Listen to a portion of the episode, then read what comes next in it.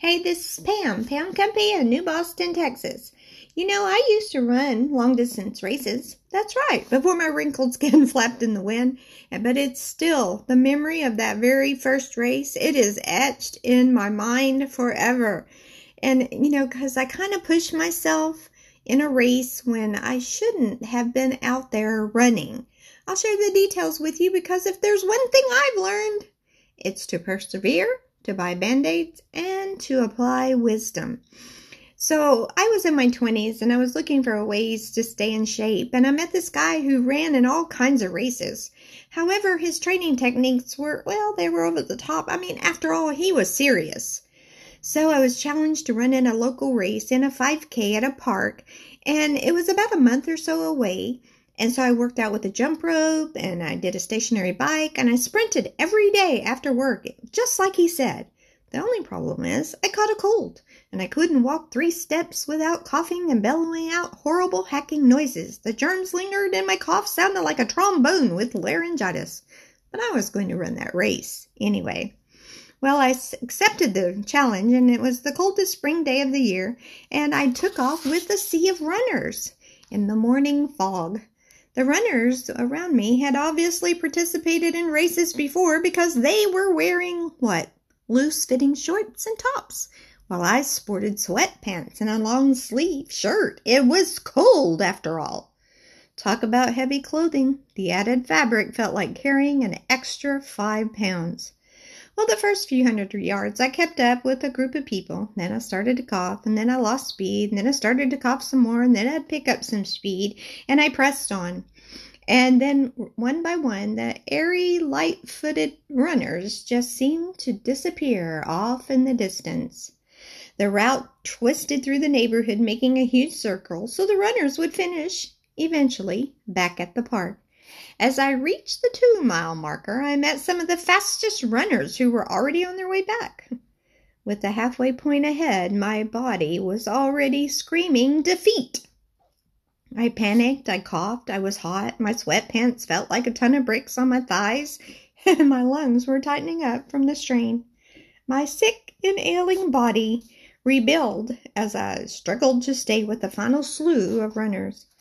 Finally, about ten hours later, or so it seemed, I could see the park. I could see the finish line. I was not a contender for any medals, but the satisfaction of completing the task was in sight.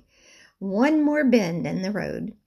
Then a runner, yes, apparently another newbie, came up from behind me. His huffing and puffing told me he needed more training, just like me, and he did something that hurt my feelings. He called back and said, So, Hey, you, how does it feel to come in last place?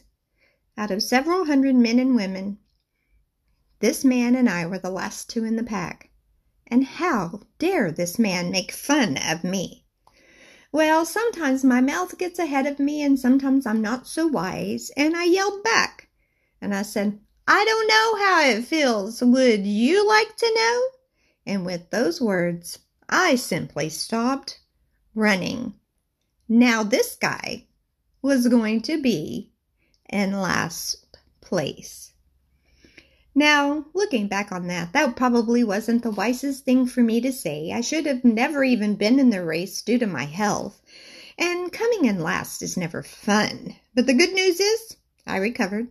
I bought some new running shoes after that and during that season of running, and I even bought some really cute purple running shorts and a lightweight top. And in the next race, in my age group, in my 20 something age group, and there were dozens of us, I placed fourth. Fourth place. So here's my advice persevere, train with all you have, and finish the race.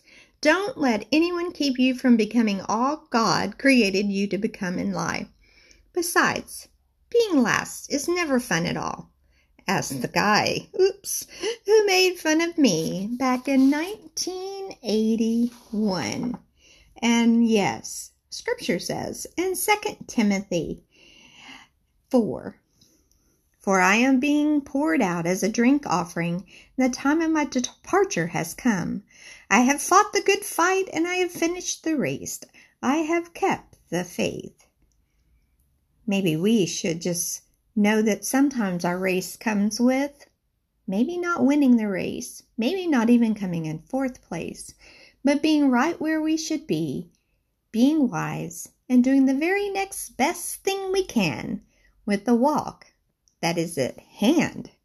And if you need some old running shoes, I still have them, size eight and a half, and they are ever so comfy.